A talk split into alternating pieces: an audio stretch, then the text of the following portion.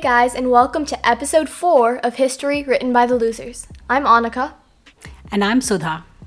And we are right now in the middle of summer, and parents across the country are wrestling with one big problem right now. Schools are reopening, they are releasing their plans, and I'm conflicted, like so many parents, about whether it is safe enough for children to return to in person education in schools, or is it safer to keep them online? So, we thought this would be a good time for us to review the history of schooling in America and who the losers are. So, we decided to start at the very beginning, which is how the school setup was. And I always believed that we had summers off in the US because we were set up as an agricultural economy and summers were off for harvesting and all of that. However, that's not the real case. Before the Civil War, kids in rural areas went to school during the summer and the winter and actually stayed home during the spring and fall because that is when crops need to be planted and harvested. In contrast, city kids went to school all year long, including the summers. Yeah, so in Detroit in 1842, the academic year was 260 days. I would be so tired by that. But one of the reasons why we started to get summers off was because cities got denser. And as they got denser, they got hotter because of the urban heat island effect, where brick and concrete can turn urban areas into almost kilns. And that's why a lot of America's middle and upper class families started going to the countryside, and classrooms were now left half empty or completely empty every summer. So legislators started arguing that kids should get the summer off anyway. They said that, oh, children should not go to school year round because it could strain their brains. You know, they falsely claimed that the brain would be overworked, just like other muscles, if you use it all the time. This is completely opposite to the science that we know now today, where children actually lose skills during the summer. But they didn't have air conditioning, so I understand why they were saying that. So. Along with the urban families leaving schoolrooms empty, rural classrooms were also starting to have problems as well, because during the summers they would have their most inexperienced teachers, including teenage girls, teaching, as opposed to older teachers that taught during the rest of the year.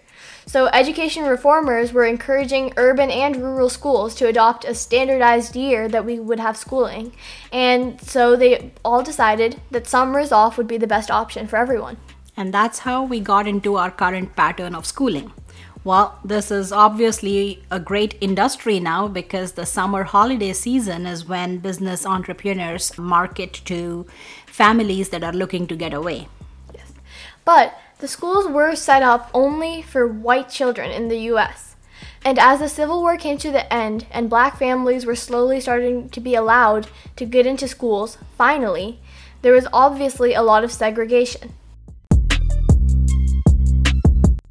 The landmark U.S. Supreme Court case, Plessy v. Ferguson, was finally passed in 1896, and it upheld the constitutionality of racial segregation, which is the whole separate but equal doctrine. They said that schools could be separated based on the student's race, and that was an incredibly important case that defined a whole century of American experiences. Right. Because of this law and quoting this law, restrictive Jim Crow legislation and a lot of different rules regarding separate public accommodations based on race became commonplace across the country. Yeah, what they basically said was that the 14th Amendment, which allowed citizenship to all Americans, no matter race, it only applied to political and civil rights, and they claimed that social rights, like sitting in a railroad car that was of your choice rather than segregated ones, was not included in that, which we now know was incredibly biased and unfair. Unfair. So, what did separate and equal look like in during schooling in that era? So, in Clarendon, South Carolina, 60 years ago, per pupil spending in schools for whites was more than four times the rate in schools for blacks. Yeah, and there was a whole bunch of other injustices as well. Black students were basically learning in shacks, and the capital value for schools for white students was nine times the value of the schools for black students. So obviously, they had better resources as well. Right. The pupil teacher ratio in the schools attended by whites 28 is to 1. For black students, 47 is to 1.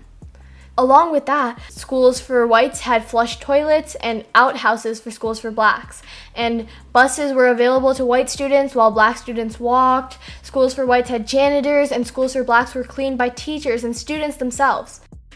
The courses that were offered in the schools, especially high school vocational programs, were also very different.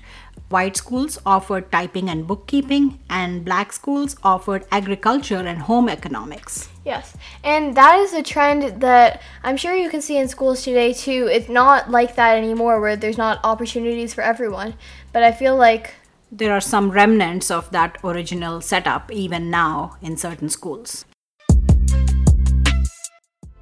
talking about legislation because of this Plessy um, versus Ferguson case that led to another landmark case called Cumming versus Board of Education in 1899. What Cumming versus the Board of Education was about was a high school in Richmond County, Georgia, named Ware High School, that was set to be closed and converted into four elementary schools. This enraged a lot of African American parents because this was an all black high school and it was the only all black high school in that area. And the children who were studying there actually had no alternative if they closed that high school. Yes. So J.W. Cumming, one of those parents, objected because the board couldn't levy taxes from them that supported a high school system that would only serve the white students because now all of these high school uh, African American students would have no options to go to school.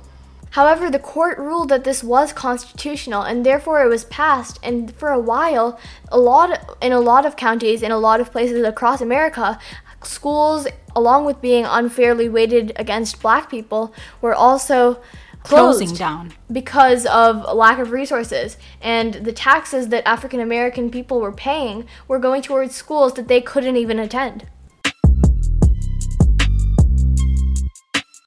All of this changed on paper with the most landmark education case in this country that all of us have heard about, which is Brown versus Board of Education. Yes. This actually happened all the way later in 1954. That's about 50 years after Cumming versus Board of Education and almost 100 years after the Civil War.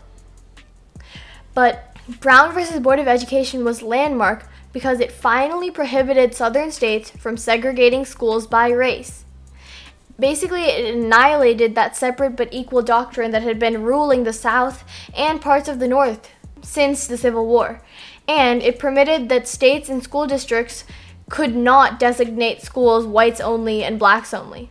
I think many of us have seen that very iconic photograph of Ruby Bridges being escorted to school um, as the only black student in an all white school um, because of Brown versus Board of Education. Yes. And this is what essentially changed the landscape of American education. And although, you know, you look at that picture and it's in black and white, you have to realize that this was not that long ago. Ruby Bridges is still alive today. I know. And that's that's honestly very uh, scary to me that it took this long for something so blatantly racist to change. Right. But did Brown versus Board of Education really change things?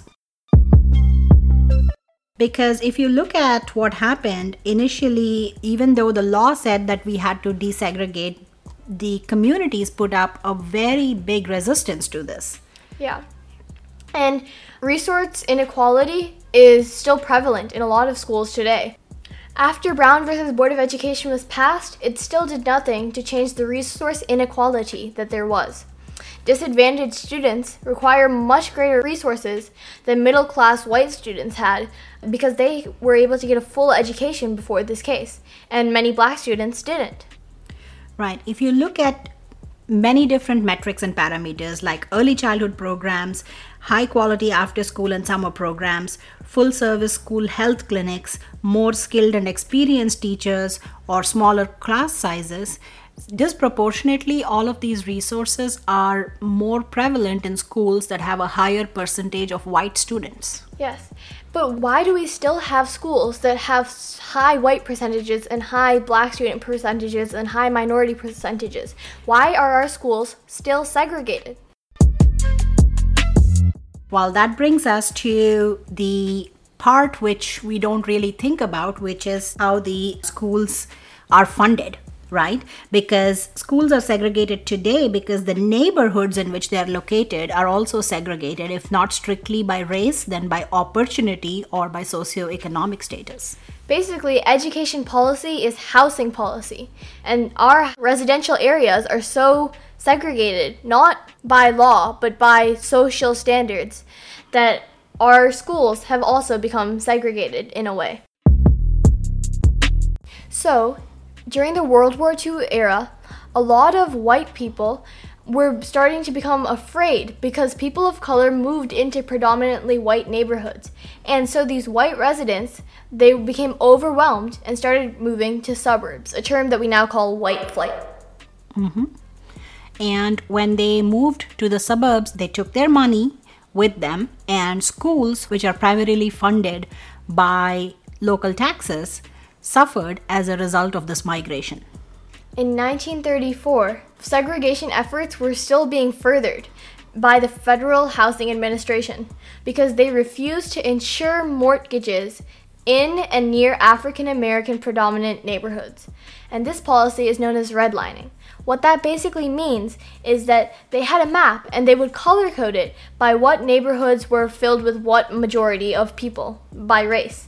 And the African American neighborhoods were colored red. And they would refuse to allow mortgages to African American people because they deemed them untrustworthy or they thought that they couldn't redeem these mortgages and loans. Right. So, author Richard Rothstein says that housing programs begun under the New Deal were tantamount to a state sponsored system of segregation. That's right. The government's efforts were primarily designed to provide housing to white, middle class, lower middle class families. And African American people and other people of color were left out, and a lot of them were forced into urban housing projects. So, public schools, as you know, rely heavily on local property taxes. And so, American schools have tended to reflect the educational values and financial capabilities of the communities in which they are located. If we look at top ranking public schools in this country and compare them to the bottom ranking public schools in this country, the, com- the differences between them are so stark, they might as well be in two different countries. Yes and they might as well be segregated because for the vast majority of them, uh, better funded, uh, better rated high schools and middle schools and elementary schools are all predominantly white, and worse funded and worse rated schools are predominantly minority and black. Right. And of course, it's not all just race, but also socioeconomic status and the economic capability of the families. But we know that those two metrics are parallel race in this country. Yes, for the for the most part, and in the same way, parallel to housing. And the effects of white flight are so important in modern day society. For neighborhoods with larger non white presence, meaning mainly minority, white flight is instead more likely in middle class as opposed to poorer neighborhoods. So, when you look at white flight, are people leaving these communities because uh, you know they are richer than the other people and so they can afford to move out, or are they leaving mainly because of race?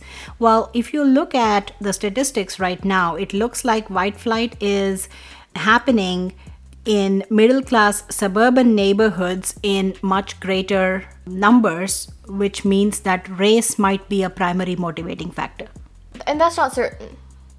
Well, if you look at groups, you know, white flight persists for groups even despite higher level of socioeconomic attainment. In other words, white people are leaving communities even where the other people, the non-white people, are of higher socioeconomic status. Yes. So there is again as we've noted in all of our episodes prior to, which you should definitely listen to if you haven't already. The main motivating factor here is fear. It's fear of the other, it's fear of the different, and we need to work to fix that fear because if not, it's it's already taken over all of our lives and we need to start reclaiming them. Right. It looks like this has become the theme of our podcast is that we are coming back again and again to this fear that we have of different communities living within America. Yeah. And that's because the victors always fear the losers.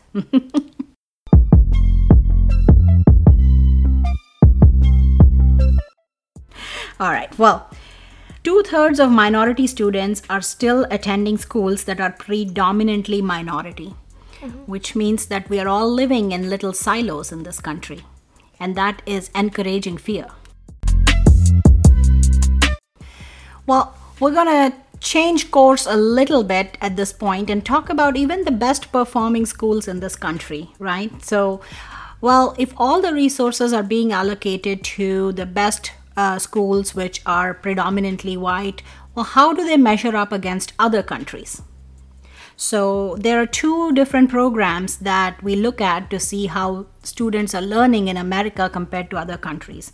The first one is called PISA, which is the Program for International Student Assessment, and this is an international assessment. It measures 15 year olds across the world, and it has three domains reading, math, and science.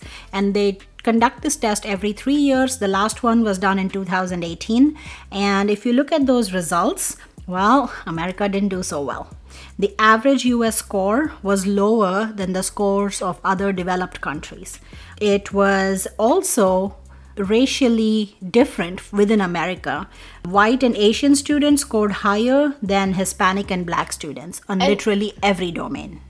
And the reason for that is aside from the better schools and better funding, we know that we have summers off, and a lot of poorer and socioeconomically challenged people in this country are predominantly Hispanic and black. And they have less opportunities for summer resources and summer education, whereas a lot of white and Asian students do have those opportunities, like summer camps and hands on learning experiences over the summer. And so while they are furthering their education over the summer, a lot of uh, Hispanic and black students are actually decreasing in their learning. And so there's actually been a study done in a school district that you can read about in the book Outliers. It included a lower funded school, and all of the students had previously not engaged in any summer learning opportunities, but they were all enrolled in summer camps over the summer that would encourage their education, and they actually did so much better the next school year because they were allowed to keep growing over the three months we have off rather than lose everything that they had learned and have to start over again. Right. And I think that on an average, the number of days that American students spend in school is less than in other countries. And that is definitely one of the factors which affects how students fare in these international tests. Singapore, Hong Kong, Korea, Taipei, and Japan are the top five, and they continue to dominate the rankings in other tests like the TIMSS, which is a series of math and science tests that are given every four years to 10 year olds and 14 year olds around the world. So, if you look internationally, our students do not fare very well we don't spend enough time in school, we don't have enough resources allocated to schools, we don't pay our teachers enough, and we do not take this on as a priority except perversely during a time of a pandemic when we want to force all our kids back to school. It looks like 90% of teachers are buying school supplies with their own personal funds in this country in public schools. Yes, and I know that a lot of my teachers have faced uh, similar struggles. They're trying to educate the future generations with m- barely enough money to get by on their own. And it's really implausible to expect them to be good educators if they don't have the resources to provide us with. This is a big problem. We know this that over the years, teachers have in fact had to resort to strikes in order to get resources for their students.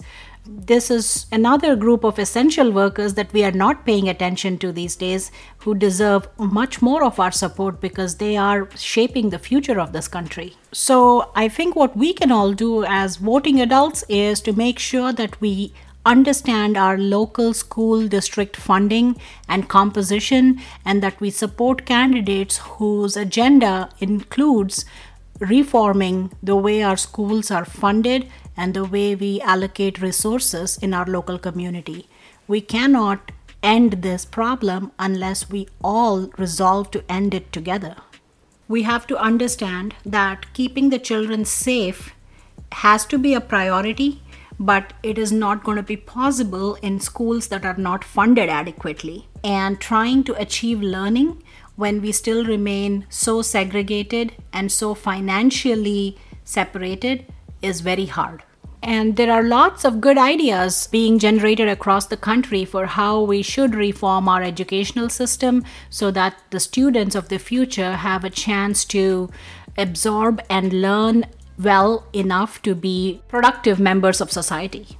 So, as we're going back to school this year with all of the new challenges that are being presented by this pandemic, we need to take a look at all of the challenges that have been facing our education system for centuries, and we need to start investing in our schools and essentially in our future.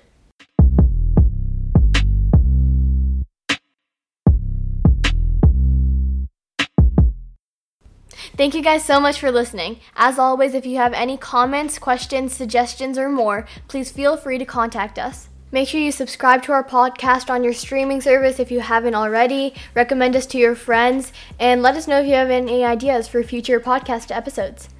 Thank you guys so much. This has been History written by the losers.